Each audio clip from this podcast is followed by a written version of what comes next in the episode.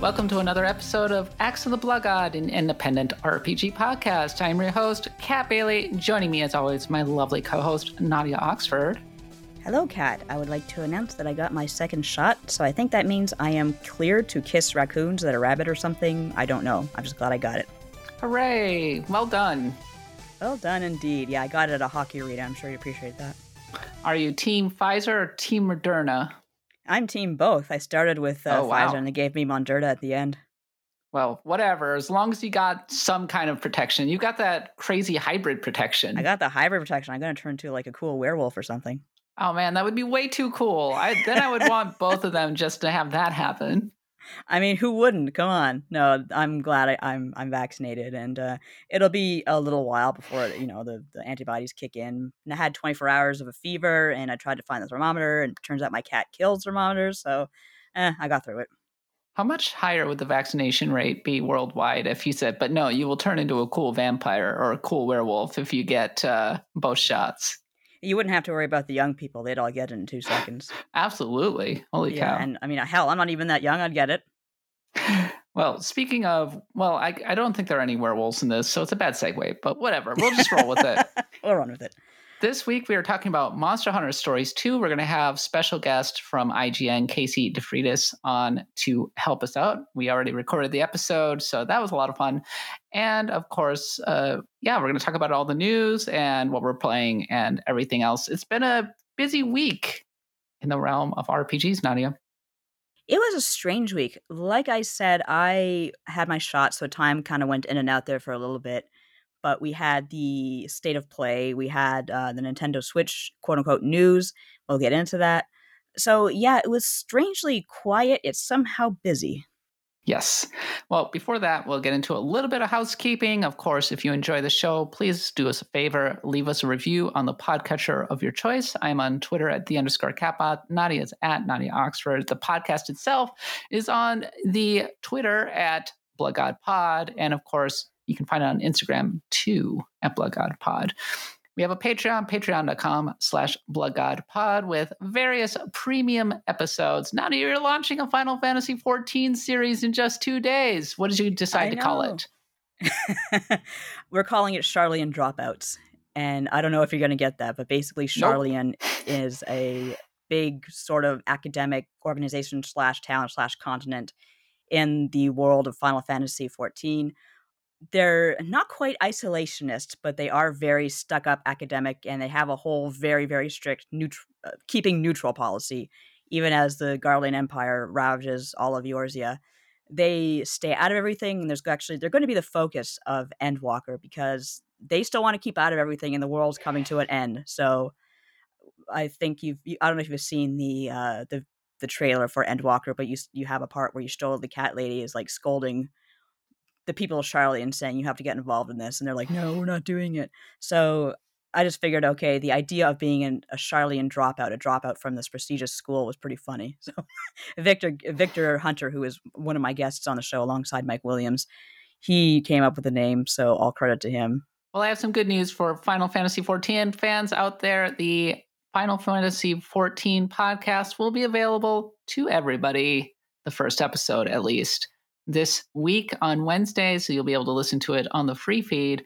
And then after that, we are going to make it more of a well, you'll still be able to listen to it on the free feed, but you'll have to wait a week Yeah, to be able to access it. So patron Patreon listeners will be able to get access to the Final Fantasy XIV podcast a week early and ad free, like the rest of the weekly episodes. Okay, let's get on to what we have been playing our sacrifices to the blood god. Well, as we are going to be discussing in, in great depth in this episode, I was playing Monster Hunter Stories 2, really enjoying it, but I already spent all my words on the game, so you'll have to listen in a bit to really get my opinions on it. So I've been playing that for the most part, though. I've been mostly playing old stuff, Nadia. You, you slid back into the pit of old nostalgia. Yeah, it's just I only play old games anymore. Uh, specifically, I've been playing the TIE Fighter Total Conversion on X Wing Alliance, which is not an RPG. Can't even make an argument about it, but I've been really digging it. I just love it when I fall into a fan game and it turns out to be like professional grade or or a fan mod or something. Like that's always to me one of the, the coolest feelings. Like another rep- another Metroid 2 remake was was absolutely fantastic. So I'm glad that this is like a, a similar experience for you. It has Uh, quirks from X-Wing Alliance still, which itself is a 22-year-old game. I know the AI quirks and all the weird things about that game like inside and out. I've put literally thousands of hours into these games. I'm not joking. And Goodness. so like it's all come flooding back when I've been playing TIE Fighter, but they really enhanced the graphics. It looks so impressive. They remixed some of the missions, and honestly, they're a lot better than they were before. Uh, they included a lot of stuff from TIE Fighter, including the cutscenes. They redid the the freaking soundtrack. It's so good, Nadia. So basically, they're taking this old experience that you've known like practically by instinct now and making it a whole new thing. That's really exciting. What's funny is that the first couple of battles are like the hardest in the game. Like it actually gets a lot easier after you get through those battles. But you are in these huge fights, these huge firefights, and you're flying around in a tiny little TIE fighter, and you feel like uh, just a little tin can flying out there that if anybody breathes on you, you're going to die. So I mean, it's like the seat, the feeling of flying by the seat of your pants is really intense and really fun, especially compared to Star Wars Squadrons, where you do actually have quite a bit more armor and that kind of thing. You won't die immediately. But in uh, TIE Fighter, it's like if you get two hits, boom, you are dead, dead. So there's no margin for error. That is terrifying. Even the very concept of being in a little tin thing in, in space and it being able to rupture it with like someone takes a pin to it. That's just, uh, well, you have fun with that. On the RPG side, I've been still playing Phantasy Star for our monthly game club leading up to the next Pantheon episode. Actually, pretty digging it, Nadia. It's a very diggable RPG, for lack of a better term, isn't it? It's has a, a, certain comforting solidness to it that, like I said, M2 did a, a, fantastic job making it more playable for the modern era. But yeah, it's I found it a very enjoyable RPG. I was surprised almost what I found funny was that you had the little kitty cat following you when you yeah. fish uh when you first um meow when meow. you first uh recruited and then you get Odin and you got the whole party following behind you and all I could think was man it's 2021 Pokemon doesn't really do this I mean, you you can in the expansions, the Pokemon. Not Finally, them, actually. They didn't do it in the Sword Shield. It's so hit and miss. Or as Phantasy Star, it's like, eh, whatever. Yeah, that was actually a really impressive bit of technology for the time. They did it and the in, cat animates really nicely. It does, doesn't it? The whole thing yeah. just looks very good. It sounds very good too. There is some mm. contention over the soundtrack. I know there's different versions of it, FM synthesis, uh, regular. I don't know exactly the whole details of the, of the Sega sound chip, but I like the fact that M2 lets you switch between them. I like the more FM enhanced version, but some people swear by the original, so it's up to you. There's one more game that I'm keeping my eye on, and this was highly recommended to me by my boss over at IGN, Joe Skrebels. And he was like, play Wildermyth. And I was like, okay, what is mm. Wildermyth? It, so it's this game that came out on Steam a month ago. It's been getting rave reviews. It got a rave review from uh, PC Gamer, it got an essential from Eurogamer. So basically, it's this XCOM style tactics RPG where you're raising a group of characters and they age and they grow and they have their own kind of dynamic stories that depends partly on how you've been playing the game. And the story uh, unfolds dynamically as you're going. And that's like my favorite kind of story. Ah. And you go kind of on loops, right? So, like, you can finish a game relatively quickly from what I've been able to understand. So I'm like, oh, this sounds exactly like my jam. So I gotta play it. that sounds really interesting. Actually, I'm not as into into uh, the tactics games as you are, but I do hmm. I do like my dynamic stories. So I'm I'm pulled in different directions here. Uh, I got a few games on my radar right now. I've also been playing this game called I think like Death's Door, which could be summarized as isometric Dark Souls, but you're playing a crow with a uh, lightsaber. So yeah, that's, that's pretty cool. I like that idea. Okay, does the crow hold the lightsaber with its In wing or with its foot? With its beak. Okay, I wasn't even going to guess that. I think that. so. Yeah, yeah. No, no. Or is it holding it? I don't remember. It's got a lightsaber. That's what's important. and it's isometric Dark Souls with a bird. That sounds like a nightmare, frankly. Yeah, to play. And it's really stylish. It's super pretty. That's awesome. I'm actually about to uh, go house sit for my parents for a week, so I'll be just kind of on my own. Probably bring my PlayStation 5 and really, I'll say I'll catch up on some stuff, but I'm probably lying. Oh, look at you, Lottie Da, got a PS5. I know that thing is a is a real BC. It's a freaking beast. it's a real, you know what, to transport. I'm like, okay, I'm literally like, okay, is my luggage big enough to carry? Just ride the spaceship over to your parents' house. That's how you can take the PS. You don't have to pick me up, Dad. I'm good. Did you see the ad where Sony tweeted it and they didn't even know which side It was it was? down. It was upside Yes. down. I mean, in fairness, it was confusing. I didn't realize it was supposed to be like, you know, the disk drive was supposed to be that way. I thought it was the other way around too. I have no. I don't even have a disk drive on mine. All I could settle for was the um, was the the digital version. But yeah, just that's hilarious to me because I mean, yeah, I understand why they did that, but it's your console. You should probably know what which end is up. some uh some poor marketing flack making some pretty funny headlines out there. But the the thing that would be funny is like the Sony deleted it like immediately, and it's like okay, that makes it even funnier. You know, if it had stayed up, if it had stayed up, people would have chuckled. But the fact that they deleted it, like, that's what makes it even to it. better. Like Yeah. Streisand effect times a thousand. Yep. All right, Nadia, let's get to the news.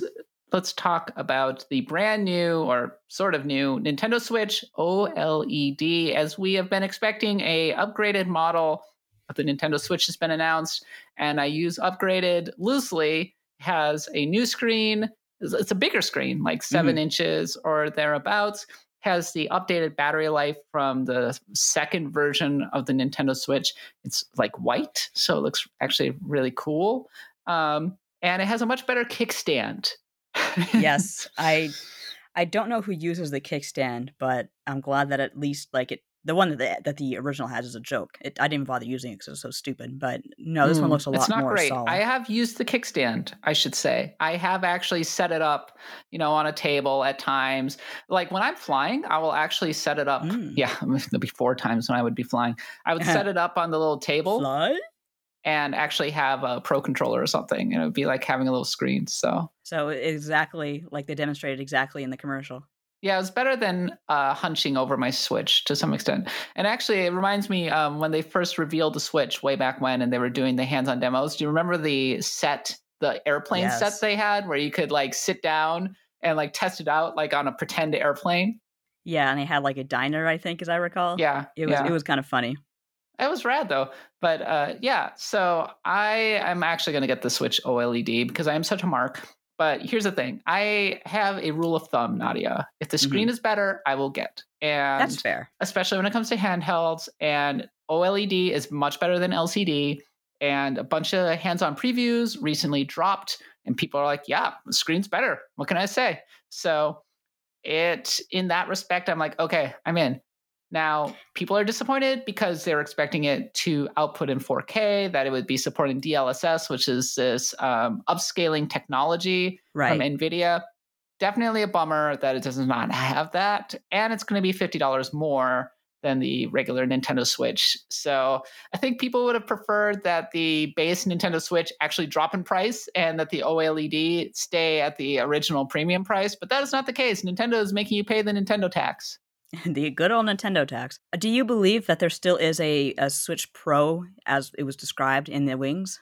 Yes. I think so too. Yeah. Yeah. I feel like maybe this I believe the the conspiracy for lack of a better term that this was supposed to be the Switch Pro but Nintendo ordered like all the screens and they got those no problem but then with all the chip shortages and the problems with COVID they couldn't get everything they needed to make a to assemble this new Switch so they said okay you know what let's just release one that has the upgraded screen and we're supposed to hear something in 2022 but this is starting to sound like one of those doomsday cults where the the day of judgment comes and it doesn't come so it's like, oh no, it's a week from now. So a, it feels a little bit like that, but I think it's a logical explanation why Nintendo hasn't upgraded yet, and it will in the future because it's it's going up more and more against the likes of the PlayStation Five, the Xbox One X. So it has to, it does have to get that boost of power. It never has to be as powerful, but it does have to be a little more comparable. I love that you accidentally called it the Xbox One X. I don't know what the. F- the F Nobody anymore. I does. just don't. I'm sorry, everybody. I try my best. I do want to drive home that it's a total mess out there right now in terms of semiconductors. Like, Mm. if you want to buy a used car, like if you bought a car last year, you could probably sell it for more than you bought it. Wow. That's like how there's actually that's how much of a shortage there are for chips. So like cars are going up in price right now. Um, it's actually frankly a miracle that we were able to get consoles actually out on the market. And yeah, like it's impossible to get them, but it's theoretically possible.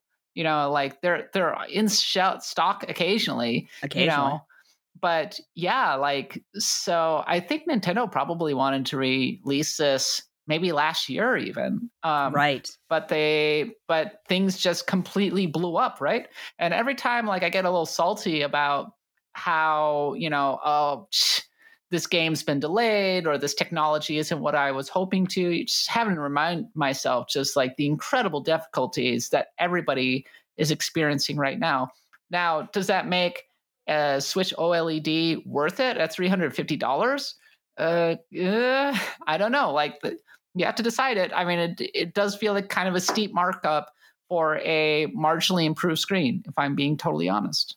Yeah, that's why right now I'm really teetering the back and forth. I like my Switch Lite. I like my regular Switch. I'm pretty okay with them. I've taken good care of the screens. I have no problems there. Uh someone did bring up the fact that iPhone always releases like these marginally upgraded phones for hundreds and hundreds of dollars. So the fact that Nintendo's charging 50 extra dollars for a better screen, better kickstand, better battery on the the Switch is eh, kind of reasonable by comparison, but that really is up to you. I think that Nintendo does want existing Switch owners to upgrade, but I think it's more likely that people who haven't purchased a Switch yet will go in for Yes. the Switch OLED. But in the meantime, who knows? Maybe maybe Switch 2 is the next one. Maybe maybe we'll get that sooner rather than later because next year will have been 5 years since the release of the Switch. And, you know, at a certain point, next year is when all the Xbox games are going to start dropping. We're going to start getting Elden Ring and Starfield and all of those games. I think Nintendo at a certain point has to respond. Like, I don't think they can keep riding what is actually probably like decade old technology at this point. Yeah, it- when it when it launched, it was old. Put it that way.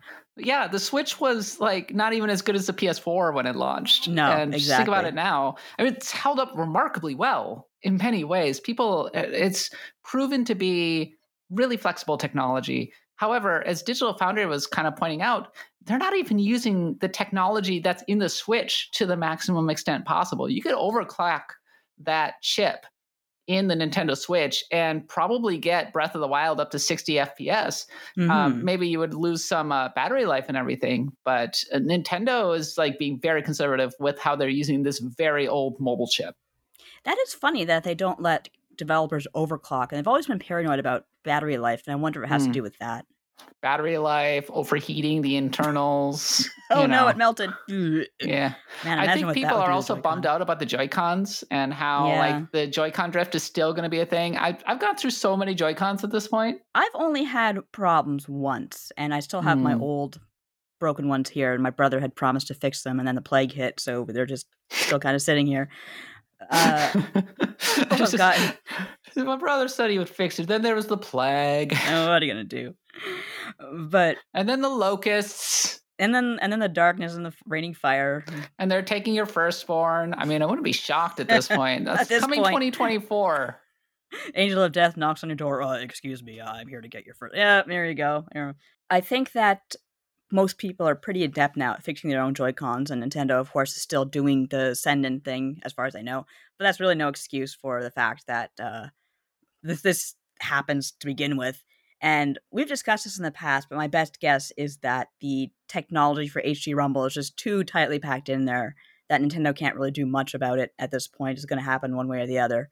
So uh, take your chances, I guess. Well, I will be picking up a Switch OLED because, as I already mentioned, I am a mark. Are you picking one up, Nadia?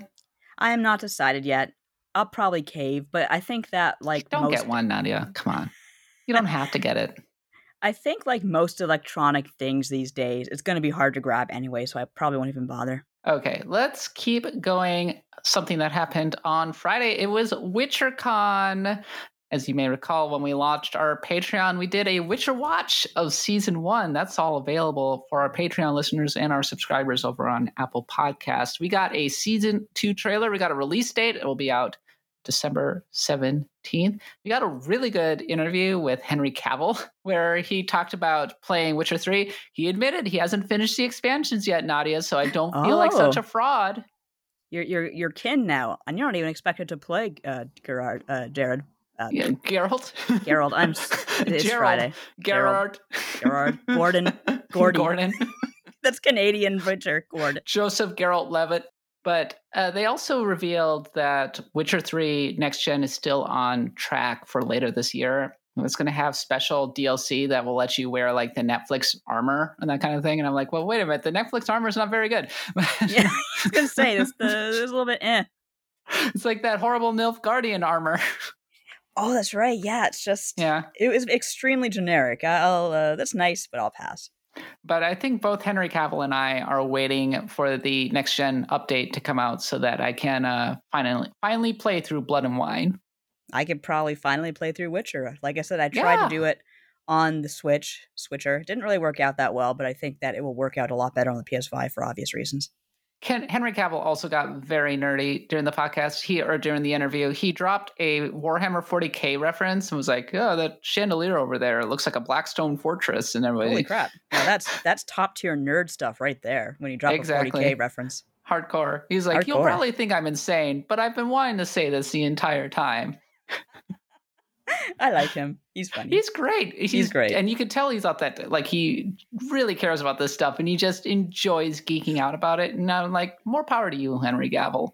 Yeah, because honestly, he was the series as far as I'm concerned. He carries mm. it with his uh, portrayal. Yeah, and he was really thoughtful in talking about how he wanted to portray Geralt and how he wanted to stay true to the source material and everything. And uh, it was actually really good stuff. And the teaser, which I imagine you haven't watched yet, Nadia. Really good. It was a very good teaser for season two. Like I'm into it. I'm in. Well, it's uh, we don't have to. Well, we do have to wait a little bit longer. It's it's summertime right now. It's coming out in the winter, but I'm sure we'll be there to cover it when it happens. The thing that I thought was funny was that it included the line that people wanted originally to be at the end of season one, but wasn't there. So in the short story, like they use a line, it ends with a line along the lines of like, am I your destiny? Say it. Are you my destiny? And Geralt says something along the lines of, you're much more than that, or something like mm-hmm. that. And in the end of season one of The Witcher, spoiler alert, she goes, Who's Yennefer? That's the final line. Yeah. Um, I remember that. Yeah. People are like, Really? That's the final line?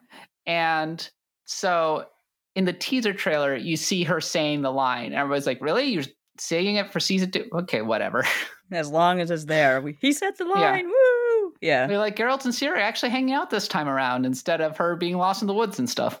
And uh, getting together with an elf dude who just leaves her anyway, and it was completely pointless. But WitcherCon wasn't so bad though. Like they had little nice little musical interludes from the CD Projekt folks, and there was a pretty lengthy segment where they just shared their story. The CD Projekt folks were just sharing stories about Witcher 3's development and telling this story about how they got a call from the front desk from like the Polish government saying, "Hey, we need a copy of Witcher 3 to give to President Obama who's visiting."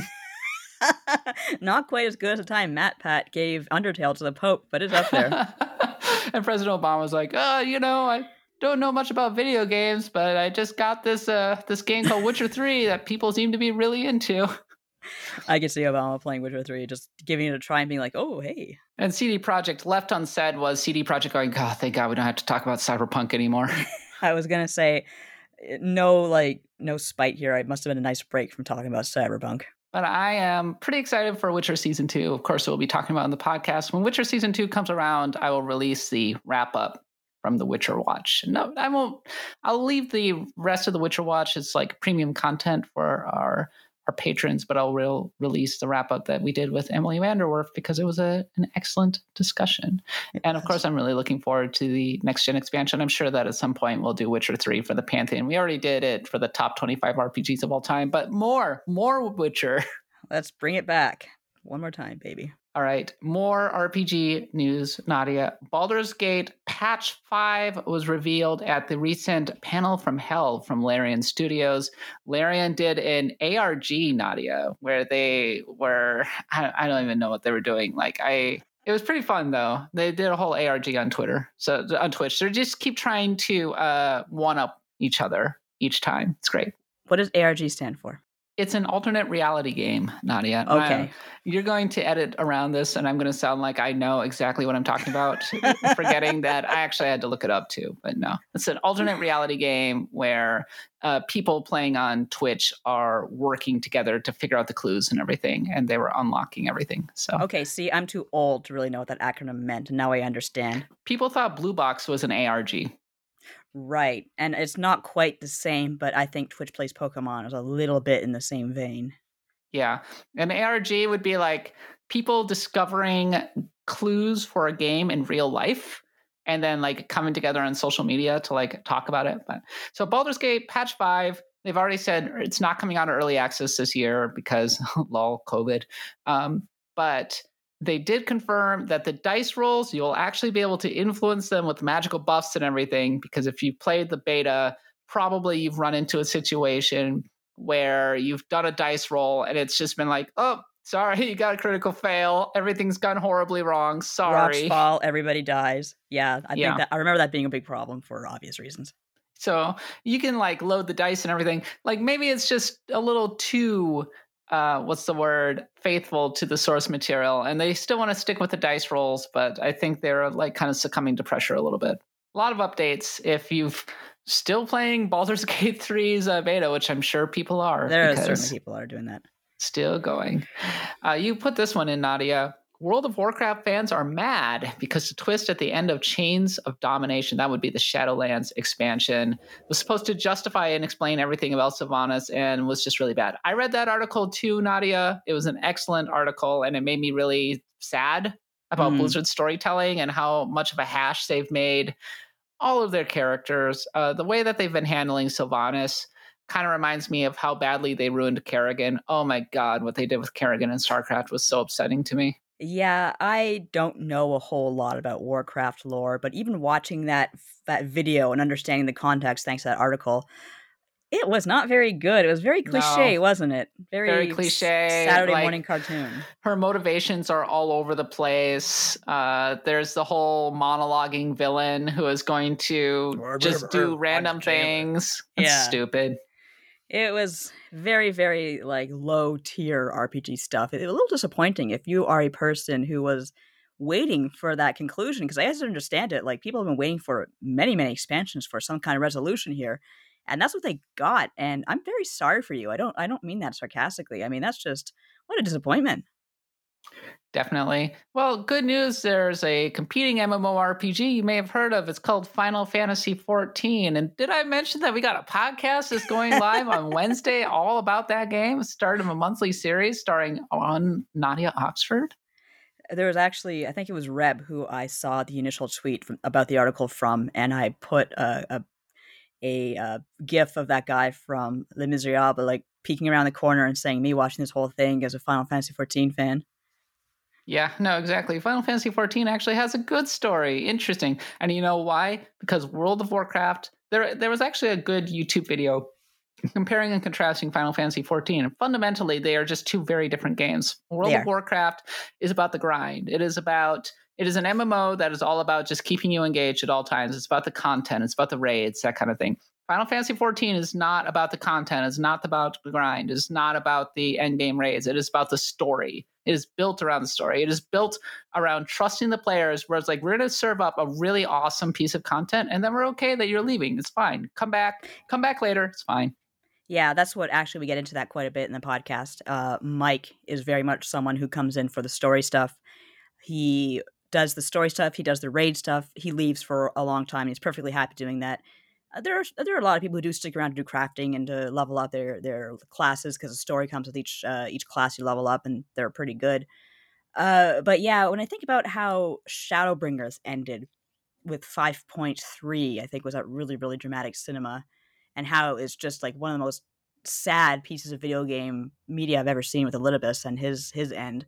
And then I saw this, and it's just like ah, Blizzard. I know that Warcraft is not a very story-oriented RPG, but I do know that uh, Sylvanas is a character a lot of people care about, and the fact that you did this is very. It, it's so phoned in. I'm. I am disappointed. It's too bad because Sylvanas is one of the coolest uh, character designs I've ever seen in a game.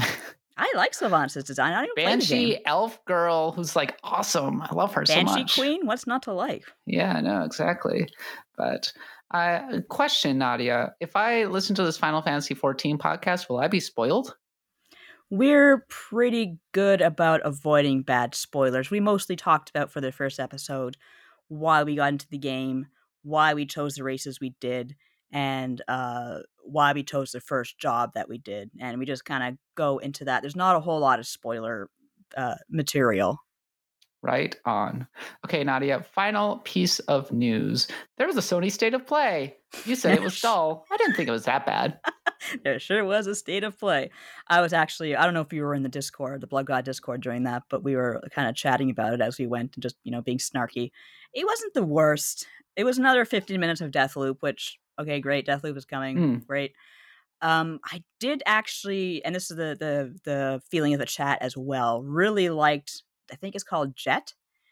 It looked really neat. Just that game where you're running and jumping across like terrain for miles at a time, and you kind of play as a a naturalist who's exploring a planet. And there's no resource extraction. There's no killing animals or anything like that. It's all just you as an observer observing this new planet.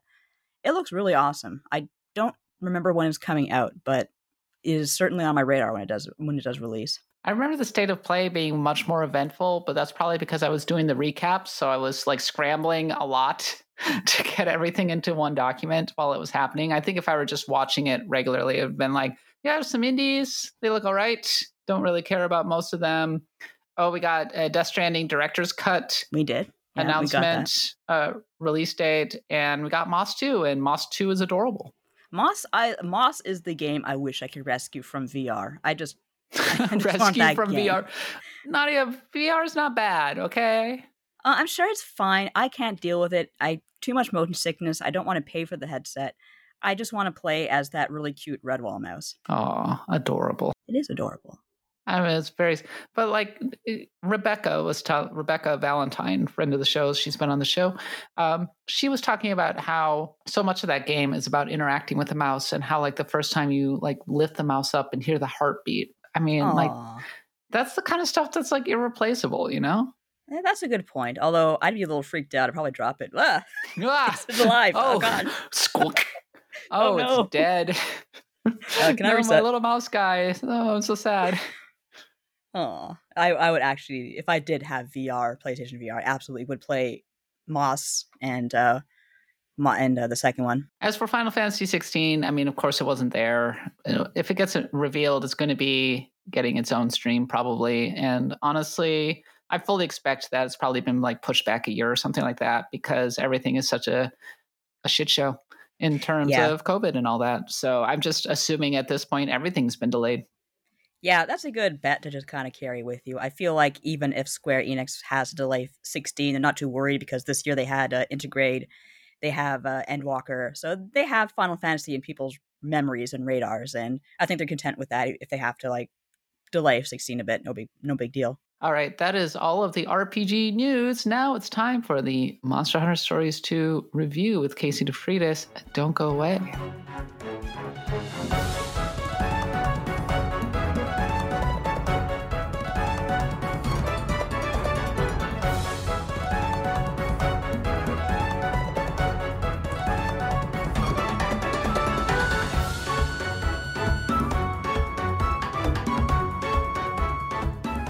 Okay, it's time to talk about Monster Hunter Stories 2. This is our review roundtable, and for this segment, we have a special guest. Hey, it's Casey DeFreitas, host of Nintendo Voice Chat, and I believe you are the wiki editor over at IGN. Yeah, I am, and I'm not that special. Thanks, though. You're very wiki special. Editor's a big wiki editor's a big job over at, at IGN. Holy oh crap! Oh my god. it's good. I was telling Kat, it's like, oh, good. If I am doing this podcast today, I'll have a a final excuse to actually stop working on time today. So thank you. Casey and I are coworkers over at IGN, and she was grace, graceful, gracious, sorry, gracious enough to come on Axe of the Blood God to talk about Monster Hunter Stories 2, which she reviewed over at IGN, which is awesome. And you ultimately gave it an eight, Casey. Yes, eight for great. Eight We for don't great. do we don't do decimal points over at IGN anymore, so I could not match it with its predecessor, which was an eight point nine. An 8.9. Very know. specific score, I have to It's say. It's like just just barely barely close enough to being amazing. It's been a very long time since I played the first game, and I know, all I remember is that I really enjoyed it, but I couldn't really compare it to the first one because I didn't remember what was there. All I remember is um, it was very similar in many ways that I'm sure you'll be able to elaborate upon. I actually reviewed the game for Fanbyte, where I gave it a no score because thank God they don't make you give out scores. Yeah, so I, I, I really cool. did not want to. I did not want to give it a numbered score. I was like sweating over it, you know.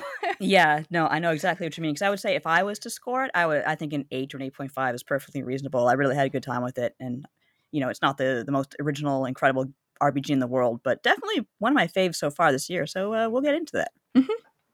Yeah, you both ended up really liking Monster Hunter Stories 2. I was I was playing the demo. I broadly enjoyed it, but at the same time, I was kind of like, I don't know, am I going to stick with this one or am I going to hop over to Neo? The World Ends with You? Uh, Casey, since you're our guest here, I'm curious, like, what makes Monster Hunter Stories two like really good? And it seems is is it actually like a little bit worse than the original release, or is it you know, about comparable? I'd say it's about comparable. I think it there are enough changes in there that are better, but there are also some changes that make it worse in my personal opinion. Some people probably don't care about some of those changes. Um, overall, there are a bunch of improvements, but personally, I didn't enjoy the story quite as much as I enjoyed the first one's story, and the whole fact that you can't see all of a monster's stats just really annoyed me. I know I like I was struggling with this because like it's one of those things that I guess don't matter that much in the grand scheme of things, but they really matter to me. so I couldn't get away from being annoyed by that. But all things like as a package as a whole, it looks better than the original one, even though it does have some frame rate issues on the Nintendo Switch, and it's still in- an incredibly fun interesting game with so many different things to do that kept me sidetracked from the main story and it kept me sidetracked in like a happy way. I was happy to do those things beyond the main sides the main story and i only went back to the main story when i was done, Done. with all the things i wanted to do in that area which is why i finished the story having hatched every single monster you can except for two.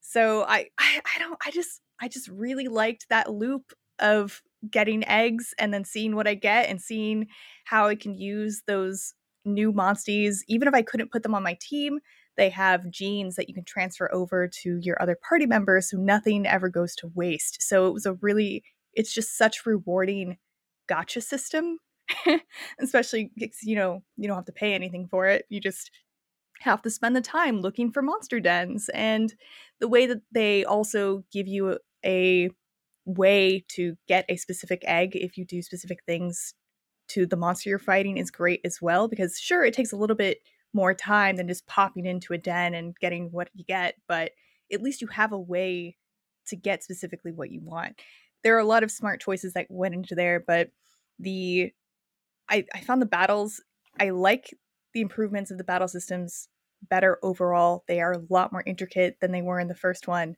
Mhm. But when you are fighting just your regular normal monsters that you run into the overworld and they're taking so long. And I say so long and it's not it's not like an exorbitant amount of time, but like 7 minutes to fight one overworld monster is kind of pushing it, I guess, for me. I found that like um I was having the same problem as well, but there's two things that really saved my butt. Number one, they are pretty generous with how you run into weaker monsters and you can just Mhm. It finish the battle instantly and get all the all the scraps you need Yeah, like thank S rank goodness for every that. time. And I got kind of good at guessing what a monster was going to use against me, Mhm. technical power or speed based on their body type. And switching out weapons, even though it takes that half second, I found that could do so much more damage. Plus Oh, I yeah. had uh, I can't remember the name of the monster. It's, it's probably one of my favorites. It's the Naga Kuga. Nagakuga. Nargacuga. Uh, Nargacuga. I love the Nargacuga. Like I got the Hidden Blade, which is Mhm. really, really uh, powerful crit chance. Mm-hmm. So I found that helped me as well. Yeah, I I was trying to balance that as well. It's like I did the same thing as you where I was switching as often as I needed to to get the advantage so I could keep my advantage to kind of like speed things up. But I was occasionally coming into monsters that were changing their I don't know what to call it stance. So Right, just yeah. to a base summary, there's a a weapons triangle basically, kind of like in Fire Emblem, but in this time in this game it is technical versus speed versus power. So like rock paper scissors. So to keep your advantage, you should be attacking with whatever is better against the monster you're fighting. But they can change this mid battle, so you want to switch to be able to counter, and you also want to switch your weapons to have a an attack type that is better against its parts, which is blunt, slashing, and piercing. So you are kind of having to balance all of this at the same time. So it keeps battles interesting if you have to repeat them. However, it also makes it grinding more tedious because you have to actually think when you're battling. It's like a Yeah. weird um what do you call it? Like this is good, but also it gets a little bit tedious if you do it a lot. And I was doing it a lot. Cursed blessing of sorts. yeah, yeah. Yeah, I noticed that when I was playing the the demo, the actual basic battles can take a little while to complete. So this continues to be the case even once you start to get much more powerful monsters. Yes, like Nadia said, that it's awesome that they have a quick finish function. So if you are backtracking to a previous area, you can just get you can just kill them with one shot. However, doing quick finish doesn't you can't make a monster go back to its den to get its egg if you use quick finish. You have to go through the whole battle. And I was coming back with like much stronger monsties and even though that was the case, it was still taking a couple of turns to beat them. You can't just like one shot them like you can a weak Pokemon in a Pokemon game. It still it still takes a couple of turns to to wear them down, even if you're 20 levels ahead of them. Yeah, there's usually like a body part that needs to be broken off first or, or Mhm. something like that. Yeah. You posted Which a then- clip on Twitter, sorry, Oh, the Nerscylla and it was farting or something. yes. There's a lot of farting in this game. yeah, no, that's what I did. That was my goal. I streamed last night and I was like, you know what? What should we make the goal of the stream? We're going to make a farting Nerscylla.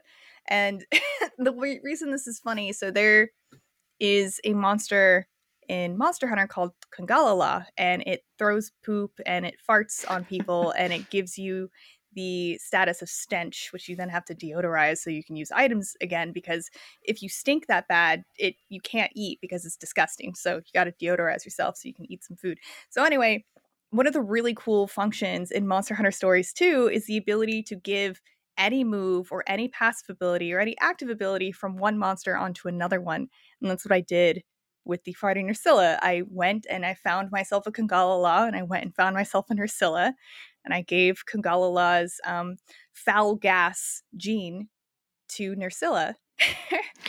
so and the the way that they do the animation, I guess they they pick the point where breath attacks are supposed to happen. And Nerscylla, it's a spider, so it just worked out. I did not even consider giving the farting gene to another monster, like just putting it on something totally undignified, like a Rathalos or something. Yeah, That'd be I pretty also great. I also gave it to a Khezu, and it just comes out of Khezu's mouth. oh and- God.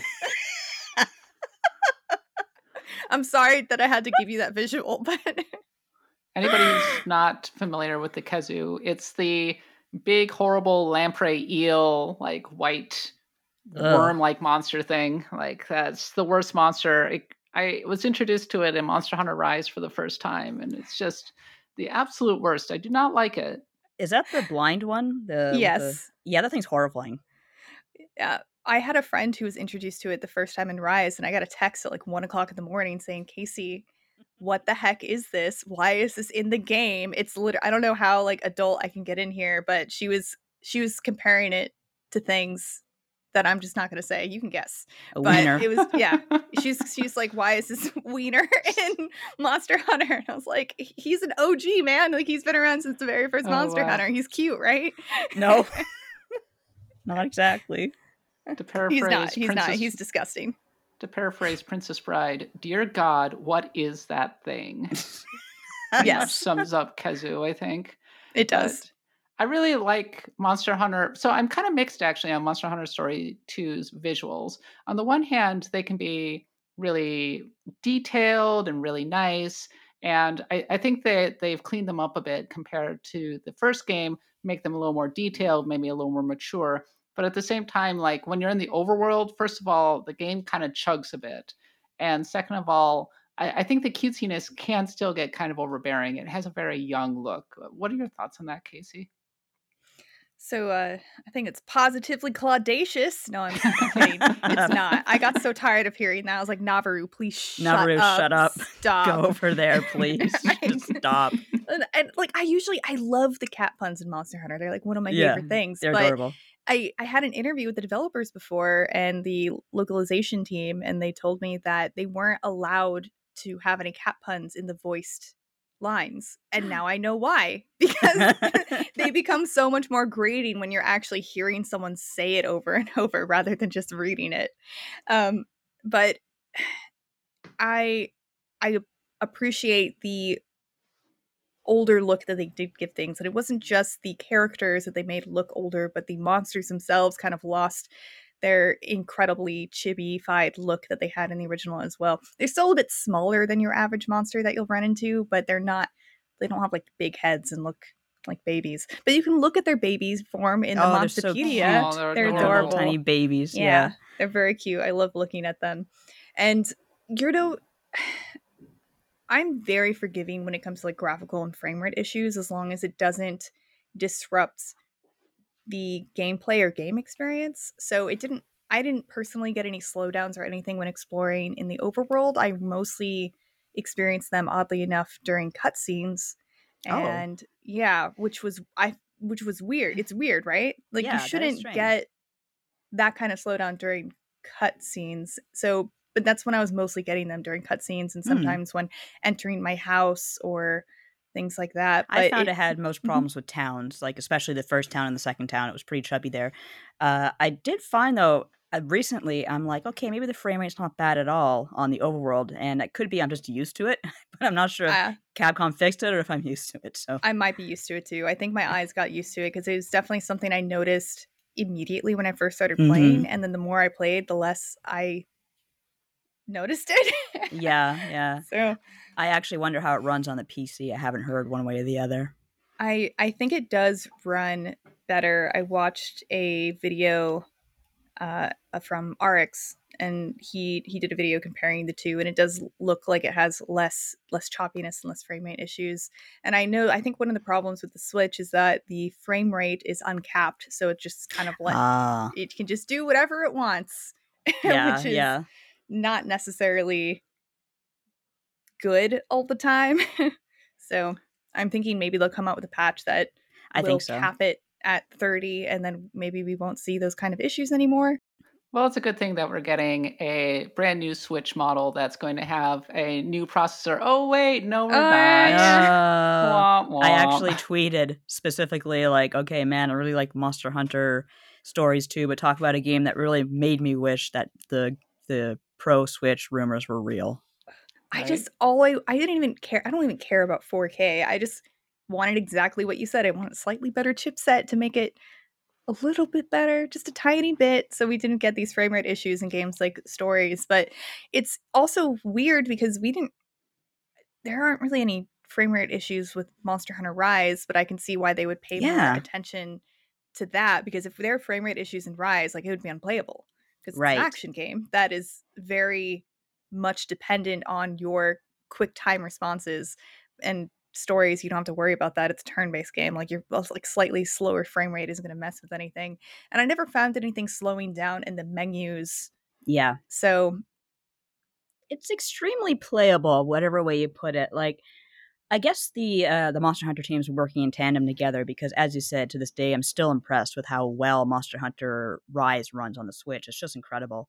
Whereas It's um, magic. it's Capcom- sorcery. Capcom in general, I think, has a really good handle on how the Switch works, but maybe they couldn't get stick the landing quite perfectly for stories too. And I feel like the important thing is how the monster movements and everything are so incredible that Mhm. I don't really care that the environment's a bit sparse and maybe kind of uh, ch- uh, chugs along a bit. Can we talk really quickly about how it portrays hunters in Monster Hunter stories too? They're dicks. Yeah, I- hunters are jerks. I have this theory, okay, that Monster Hunter's just never really been able to figure out how to portray hunters. Like they can't get around the fact that actually the hunters are bad guys. You've been bad guys all along. And Monster Hunter Stories 2 just confirms it. Mo- hunters are terrible. You're bad. You're the bad guy. Are we the baddies? So, especially at the beginning of the games, the beginning of the game, the hunters are complete jerks. And later on, I think it's the same thing as you can say about any group of people, right? Some people are going to be jerks and other people are going to be nice. Like Reverto was a cool dude, bro. but sorry. Um, he had us go looking for shrooms. He he seemed like a good dude in tune with nature, you know. But then the crew that Kyle was hanging out with were obviously bad seeds who didn't give a crap about anything. Were out to just make money and hunt whatever they had to in order to do so. But I'm sure there are also an equal number of hunters out there like Reverto who just is looking at the environment, seeing how it's affected. And I, I think he explained like we're not just fighting these enraged monsters or these monsters causing causing trouble because of humans, but they are also causing trouble in the ecosystems. It's like, you know, like how in Florida you're allowed to just go out and hunt wild boars because they destroy our ecosystem here. So something kind of similar to that, like if a population gets out of control and there's nothing to fix it, we kind of play the wolves in that situation because there are no natural predators out there um, for these huge monsters most of the time. but yeah, some of them are huge jerks, like Kyle's friends. Yeah, and uh, the story of uh, I can't remember the the name of the the female, the the woman character. Tsukino? Oh wait. She has the hunting uh, horn. Uh, she's in the oh, area. Avinia. Yeah, her story about how well, I don't want to spoil it too much, but her story involves hunters, and it's just kind of like, uh, well, I don't like people now, and she went and did the loner junk in the woods for a while Yeah. yeah. with with Frostfang, aka Mhm. Fuzz Fangs. Yeah. Fuzz Very Fangs. cute. Very cute. I I really like the side characters and the side stories in this game. Um, I think they made everything a lot more interesting. I like um the first guy you team up with. The well, one of the sorry, it's the second, the Wyverian Al. Uh, Al- Yeah, Alwyn. He was my Alwyn. favorite. he you, you you kind of start out thinking, okay, well, what a jerk, but then you find out no, he's just a Wyverian, and they're- they don't know really know how to communicate with humans yet. But Yeah. he's trying. Yeah, he's giving his best. His I love his monster. I can't remember what he rides on. Legiana. Yeah, I don't gorgeous. remember what Legiana. I think uh, what it- what was his name? Like the his Legiana's name. It sounded like Shulk. Yeah, Shulk. It was Shulk, but spelled differently. Yeah. with an A instead yeah, of a U. Shulk. Yeah. Shulk the Legiana. The monsters in Monster Hunter Stories 2, much like in Monster Hunter Rise, are definitely the stars of the show. I'm constantly impressed by how well designed they are and how enjoyable they are to use and how they have each have their own personalities and how that is translated from Monster Hunter the Monster Hunter proper to Monster Hunter Stories 2. I don't know that there's a series that does it better. Like I think maybe Monster Hunter Stories 2 and Monster Hunter proper might actually top Pokemon in terms of just how great the monsters are from top to bottom. Like there isn't really a weak one in the bunch or certainly nothing on the level of say like a, a vendor trash Pokemon from Pokemon Ruby and Sapphire. I definitely think Pokemon suffers from having too many Pokemon. There, I said Mm. it. Um, so Yes. it's Controversial opinions here on Axe of the Blood God. it's so hard to give the attention that every Pokemon Yeah, deserves. every Pokemon deserves a hug, and you can't do it. Yeah, So every like you- Pokemon there's every Pokemon generation has about 15 really good marketable Pokemon and then there's a lot of really bad ones in there that are just like Yeah. filler Pokemon. yeah, And I have to say that catching quote unquote uh, monsters in stories too is a little bit more fun than just kind of flushing them out of the the grass. Because what you do is you go to a den, and there's different kinds of dens, and you have to sneak up usually when they're sleeping and dig through their nest, and you don't really know what egg you're getting except if it if maybe you understand Casey if it shines a certain way, it's a good it's a it's a better egg than not. And even if you don't uh, use the monster that you hatch, you can use its genes and Mhm. use it as a gene farm. In fact, I like to send monsters out on expeditions and kind of fatten them up, bring them back, and take their genes that unlock. I did the exact same thing. I was leveling up a bunch of monsters just so I could take their genes that they unlock when they get to higher levels. Yeah, it's, Uh, uh, it's efficient. This is how, Yeah. this is capitalism or something. I don't know. But yeah, that the gotcha system is just so good because, like you said, like you kind of know if it shines that you should be excited about this egg, and it's also paired with the fact that Navirou rates it based on how smelly and heavy the egg is. You know, like the smellier and heavier it is, the better it's going to be. But then when you get that gold shine, you're like, oh, I know this is going to be good. And then you get that rainbow shine, and you're like, I know this is going to be the best, and I'm definitely going to keep it regardless of the species it's going to be, which you can kind of tell based on the pattern. And mm. I, I just started memorizing. I mean, I played a lot of the first stories, so I just it kind of like comes back to you, and you can kind of guess based on the color scheme and everything. So you can kind of make educated guesses on like what's going to be inside the egg. But the system, the system is just so great because exactly what you said. Like you could use their genes, and if it's sparkling gold or rainbow, they're definitely going to have some good genes. Can't wait to genetic genetically the experiment rest on them when we get home. right into the go right into the gutter. Like no more. We don't want you. You don't have good genes. Yeah. They, they say the, the monsters leave you when you take their genes, but they just disappear. It's a little bit. The implications are a little bit sad. yeah. It's the same with Pokemon. You release them. They're, Yes. they've been released. or you let them suffer in uh in the box for their entire lives. just Eternal complete- purgatory yeah, in the inter- box. eternal purgatory. Just hundreds of Alolan Vulpixes sitting there, Aw. just ready. Aw. Maybe they're on a farm together somewhere upstate. Who is taking care of all of my breedjects? Like that's what I want to know because I have hundreds of them and I'm not paying for it. I don't have the land for it. I don't even have a house. Mr. Box.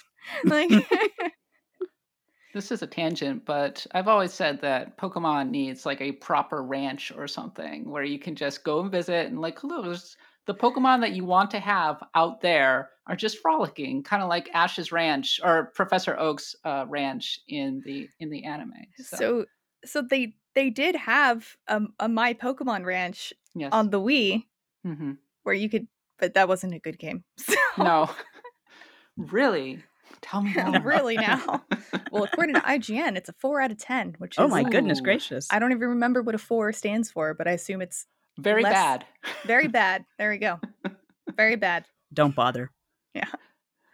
You know, I think it's natural to compare Monster Hunter stories to to Pokemon. So like we're doing it right now. But I would actually kind of go more toward Dragon Quest Monsters Joker 2. Yeah. In terms of the aesthetic and everything. They confirmed they are working on a new uh, Dragon Quest Monsters uh, game. By the way, during their, I think it, I don't, was it their 35th anniversary? It was during the, the live stream, yeah. yeah, during the live stream. So I'm very excited whenever that's happening. Yeah, I actually came into Joker 2 very late. I think the 3DS generation had already begun, and I actually found I, I really enjoyed it. But the just, yeah, the uh, very idea of interacting with the monsters on the field, like, that's something Mhm. also that you get with uh, with uh, stories too, where um, they're pretty good about charging you if you're minding your own business, I have to say. mm-hmm. That's why I liked my Narga Kuga. Narga, did I have it pronounced? Narga Yeah. Kuga. Yeah. That's why I liked him because he had stealth. Yes. And when you're in stealth, they won't bother you. Mm-hmm. So just I- like, hey boy. No, one hundred percent. That's why I use Nargacuga so much because I could just turn invisible and like not get annoyed. And I eventually, I always had something in my party that could either use stealth or could use roar because roar kind of had the same effect. I can just yeah. disturb other monsters, and then it actually makes it so that while they're stunned, you can actually walk through them Mm, after you. I didn't know them. that. Yeah. So- I would just like kind of go around them. Mm-hmm. But with uh, Narga Kuga, you could also also sneak up behind them very easily and get Yeah. that free hit in, which does also speed up the battles a bit. Yes. Nadia, did you get to the point in Monster Hunter Rise where you actually fought a Nargacuga? No, I want to now. Nargacuga is uh, it's been around in Monster Hunter for quite a while, right, Casey? Uh, yeah. Since Monster Hunter Freedom Unite, it was the flagship monster on the box for that one Oh, really? for the PSP. It was also in Iceborne. I only mention it because it's one of my favorite monsters from those two games, just because it's fun to fight. It's like really fast. It moves around at light speed. It has a lot of interesting patterns. It's very enjoyable to fight solo and it has a really good musical theme in Yes. Monster Hunter. Yeah, I I love Narguga. It's definitely one of my top most favorite monsters. I think I you know when people ask, my gut reaction is almost always Nargacuga, but it's been my favorite for such a long time. I feel like I should reevaluate and give some other monsters a chance. but just for all of the same reasons that you mentioned it, Kat, and also I love its armor design. It's really Mm. cool. And I also really like the skills that come with the armor as well, because I just a lot of people give me crap for it, but I really like evade window. I like increasing my invincibility frames. Okay, so I I just like using it. Crit build, evade window, mix set. That's in what I like. uh, in stories too. I'm trying to remember what the skill build is, but you do get that evasion boost, and uh, like I said, with the hidden blade, you get a really incredible crit boost. So I've Mhm. been uh, it's probably my most used armor and uh, weapon set. Plus, it just looks really really cool. Mm-hmm. It is really neat. There's nothing wrong with the Nargacuga build in Monster Hunter Rise. It just means that you're fairly meta, depending on which weapon you're using. Yeah. I mean, they did they did come out with a sword and shield with like uh I don't even remember. It was some crazy crit rate. but Nargacuga's weapons are all known for having really good crit rate as well. So It's just a really good like Monster Hunter series. I find has a really good, compelling designs for their monsters, and Nargacuga is just one of those monsters I look at, and I think it's on the level of say my favorite Pokemon, which is Arcanine. where you just have that perfect combination of animalistic features. Uh, in Nargacuga's case, uh, a panther, a dragon. Uh, what more do you need, really? Like, it's just so like incredible. Oh, and like say like a wyvern or a serpent with the way its tail is spiked. That's just and his eyes glow like when you're in stealth Yeah. mode or before you do you pull off a really cool move. Like his eyes glow. It's so cool. Leaves trails like a car in uh, Tokyo Drift or something. So I know you you're talking we're talking about Nargacuga. Did you ever see the um the Nargacuga short by NCH Productions? no, now I want to though. That sounds it's, great. It's I'll link it to you. It's it's just a really adorable little little short about a baby Nargacuga and it's adorable. Oh So- my god, that sounds incredible. I want to see this now. Talking about like the actual designs of Monster Hunter, the sensibilities of Monster Hunter and the personality extend not just to the monsters but to the world itself. When I look at Monster Hunter's kind of environments, its armor, its weapons, I know that I am looking at Monster Hunter amazing and that to me is um, immediately and that to me is the mark of really terrific world building like when I saw the first time that your character puts on their hunter armor um, and is preparing to go out, I'm like, oh yeah, yep, you're definitely uh, you're definitely grounded in the world of Monster Hunter. They definitely have an aesthetic to them. They're appropriating uh, tribal looks a little bit, but you know, let's move on from there. But yeah, no, it's uh, it's such a fun world to be in. Even if I was complaining a little bit earlier about how eh, at times it gets a little too cutesy. Yeah, I mean, you have things like um, one th- one reason I actually really like the game is because uh, it has a, a- kind of a, an appeal to someone who's a naturalist, and the things like the encyclopedias are just organized so well, where they Hmm. They use consistently across the series, like those icons to represent each monster. Things like that really add special touches to the series. Yeah, I think one of the reasons I love monster games so much is because so before I got into writing and wanted to become a video game journalist, as I said in high school, um, I wanted to be a zookeeper, a vet, or a marine Aw. biologist. Same. And I just yeah, and I just really loved animals. Animal Planet was my jam. I watched Discovery Kids in the morning. Like that's that's what I wanted. I like loved animals, but I just got really into writing and video games as well and that's just kind of like what I went for instead. I think because uh, I stopped pursuing to be a vet because when I was a little kid, I had a traumatizing experience where a neighbor's dog got into my friend's uh, like bunny crate outside while Oh, there were a bunch of babies in Oh. there. Oh, so I was like, yeah, nope, not going to be a vet anymore. Watership down. horrifying. live. yeah, I was like, "Mm, sorry. Dogs aren't dangerous. No. Um, I totally know where you're coming from because I I kind of have the same background. I actually did get to work a lot with animals. I used to be a groomer for 15, 15 years or something like that, and uh, I did like co-op work with a vet in school and uh, So I've always loved working with animals, and like I said in my review for um, Fanbyte, I said I don't know where it all went wrong. Probably the fact that I hate getting up at before twelve in the afternoon. So, no, same. so I will observe my animals from behind a screen, and I think Capcom really kind of gets that, as I said, that naturalistic world very, very right. Makes it very compelling to explore to the point that maybe I'm not as into the mainline Monster Hunter because eh, hunting the monsters, it feels a little more like you're using every part of it in Monster Hunter stories, whereas in Monster Hunter, it's like, okay, this mighty Rathalos is dead. Time to take a scale so I can make pants out of it. but he's still making pants out of it in Monster Hunter stories as well. Yes. but there are other things too. It's almost more morbid. It's like, oh, like I'm gonna hatch this egg, but before that, I'm gonna kill your dad and make pants out of him.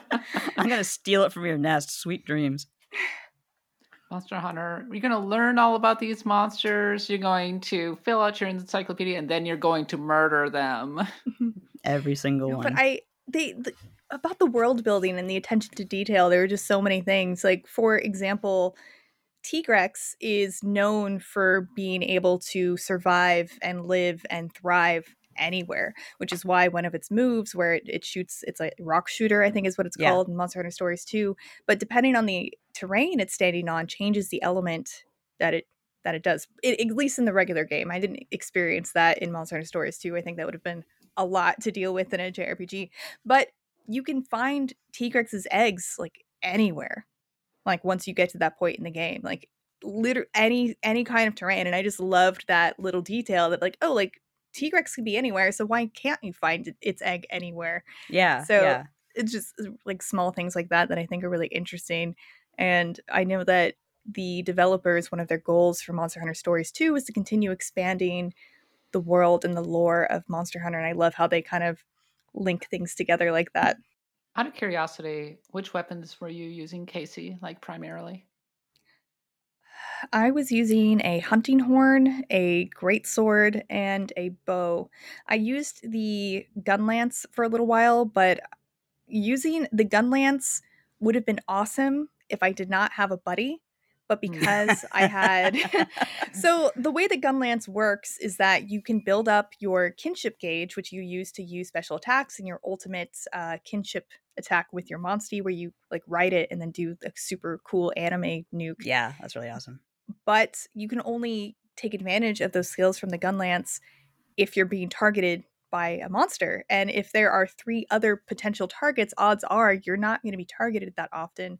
So I found it a lot less useful when I had other people in my party, and you can't control during the story if you have people with you or not. So yeah, yeah, um, they I come and the, go according to the storyline. Yeah, exactly. So I found the bow a little bit uh, more beneficial for that, and also beneficial for the tournament mode because you could charge and they do two attacks on one turn, which like really screws over like PvP opponents. Even though I was fighting NPCs, it's like the same kind of deal, you know. And the only I actually preferred the sword and shield, but I was using the great sword because if you do the tournament that you unlock in the third area, you get a ticket to get a great sword, and it's just so much better than anything else you can buy.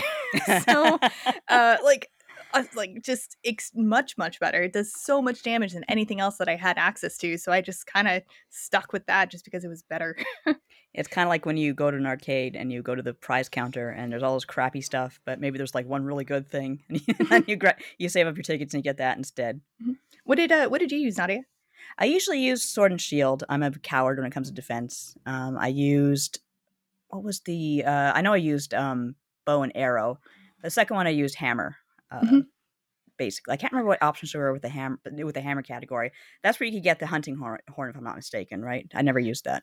Yeah, it was the blunt was hunting horn or the hammer. I actually only used the hammer once. It sounded really interesting in practice, but because I never knew what monster I was going to be using, I couldn't be sure that I could get the most out of the hammer because the hammer, every single individual hammer has attacks that will make it stronger when used against something that has a certain blight and like I couldn't but each hammer only does it like for example there's one hammer that will do extra damage with its skills against someone who is paralyzed or poisoned and every single hammer has different uh, yeah uh, things like that and i was like i don't want to like have to worry about uh, another thing so i'm just going to stick with the hunt with the uh, hunting horn Yeah, maybe I Increase should. crit. Uh, yeah, I should probably just give it a tr- the hunting horn a try because it's uh good to for for like party support. You can in- Mhm. heal, increase uh, critical attacks. Yeah. I might give it a try. That bow looks so cool. The bows are really awesome. I Yeah, had the a bows- blazing bow. Oh yeah, the bows were very stylistic and stylish rather, and I just really appreciated their animations.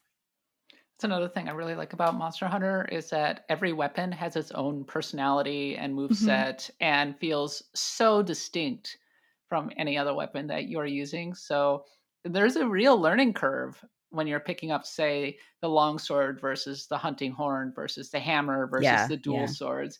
And I like that they managed to incorporate that pretty well into Monster Hunter stories too, I think. They did. They did it in their own way. Where we were just talking about how the hammer takes a little bit of finesse to use, and uh, the gun lance, the same idea. Hunting horn, you have to know when to know when to use all these things. When's the best time? Like for example, using a blade is always really vital against uh, an enemy's tail. For that's usually the leak, the the weak the weak point right there. But you have to really find a combination that works for you. And in the meantime, they all look really cool and really stupidly big when you pull them out. Like it's the funniest thing when they pull out a weapon like three times their size, like it weighs nothing. They for the Monster Hunter movie, they actually even though they of course the weapons that they made as the props were made out of foam, even so, even so, they were still too heavy and they had to keep sizing them down so that the actors could actually move with them like it with agility because they were having such a hard time with it. Um, so that's why these weapons aren't as big. They tried, the actors couldn't handle it, except That's for maybe funny. Tony Jaa, but no one else could. Wait, did you actually watch the Monster Hunter movie? Did you have to watch it? Did you review it?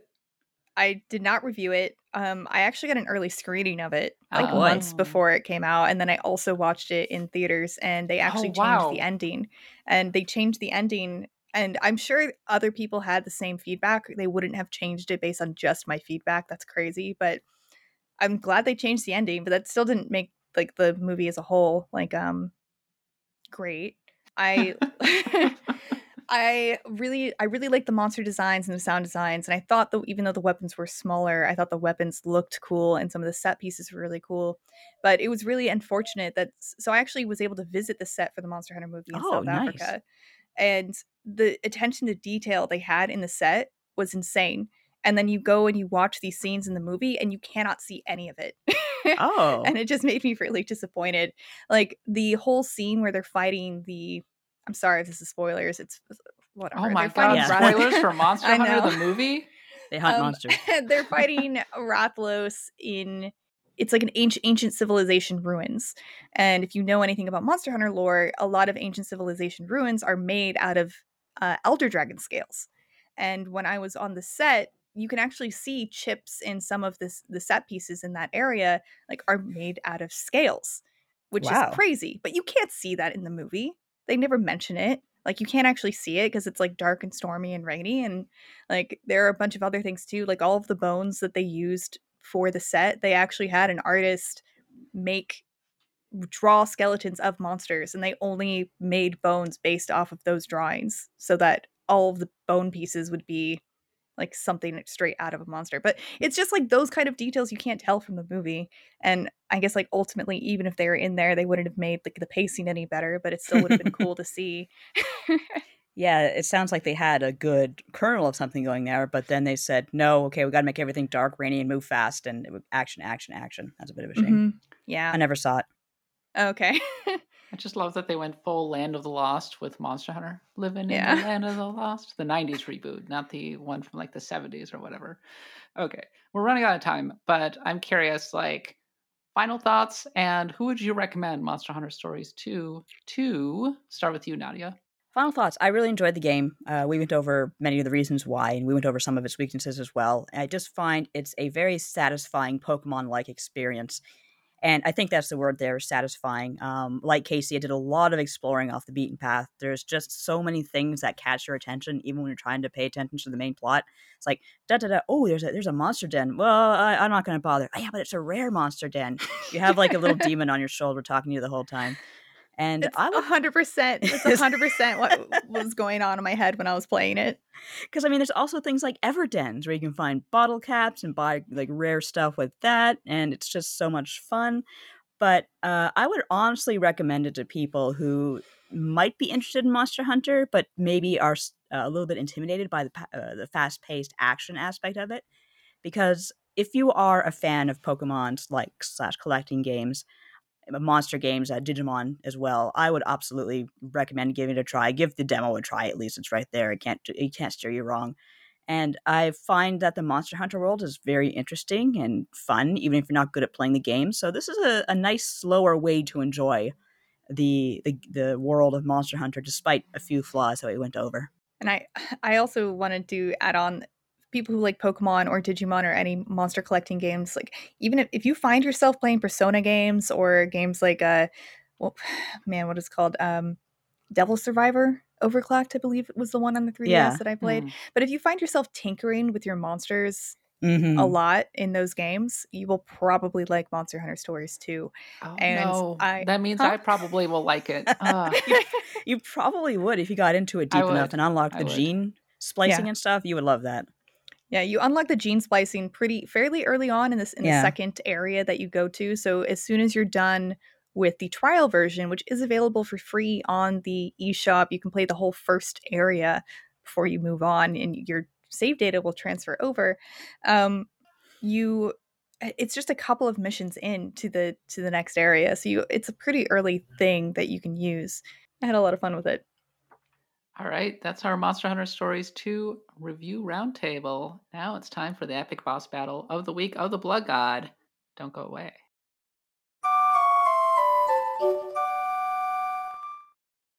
Okay, it's time for the epic boss battle of the week of the Blood God, the segment in which we explore a boss battle from an RPG. And this week we're staying on the Monster Hunter Stories 2 tip. Nadia, you picked the Rathian from Monster Hunter Stories 2. Of course, the Rathian is an iconic monster from Monster Hunter, but I'm curious why you picked the Rathian in particular.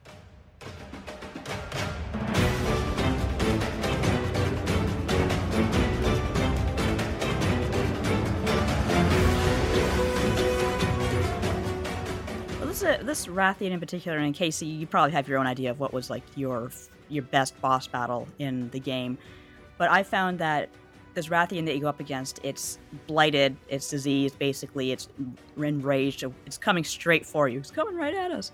And at first, with the first time you see a monster in that condition, it's an it's an Anjanath, and uh, they do the whole "oh no, let's run" thing. We can't beat this this horrible blighted monster, so you do that, and then the Rathian comes out later, and you're like, oh, we're probably to run away from a Rathian because it's a damn Rathian, and it's still quite early in the game.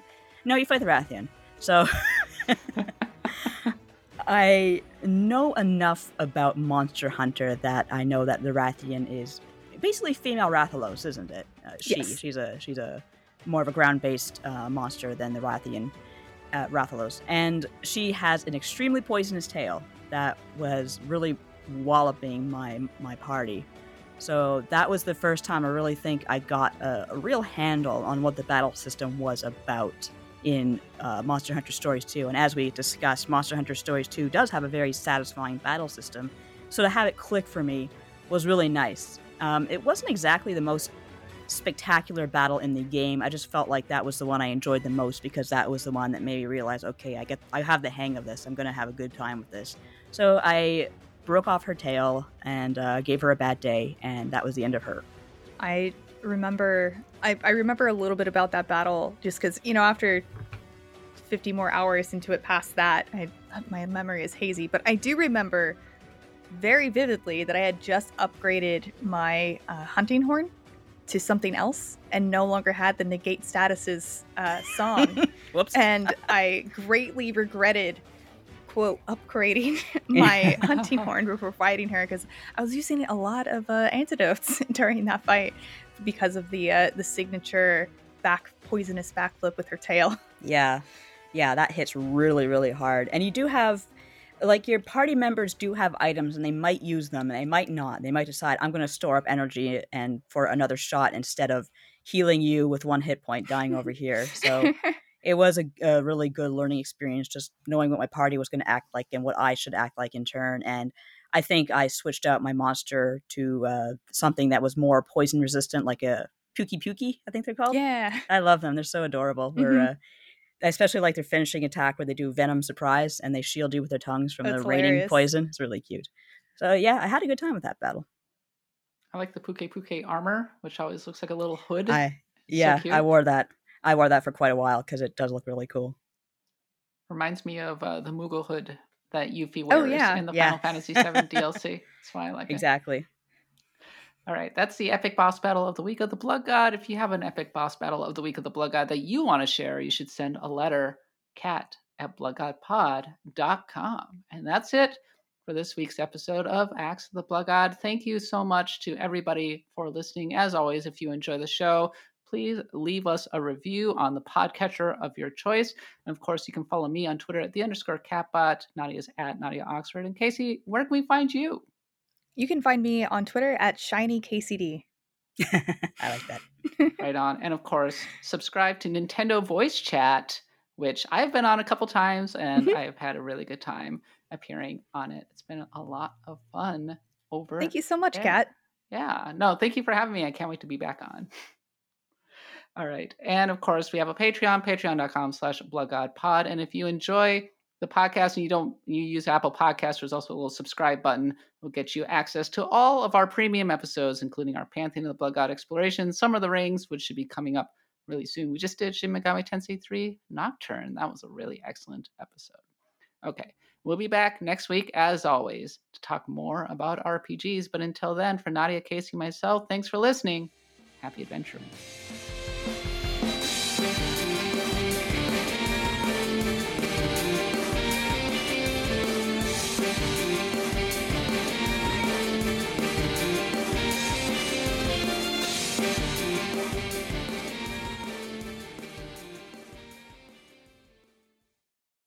For here am I sitting in a tin can.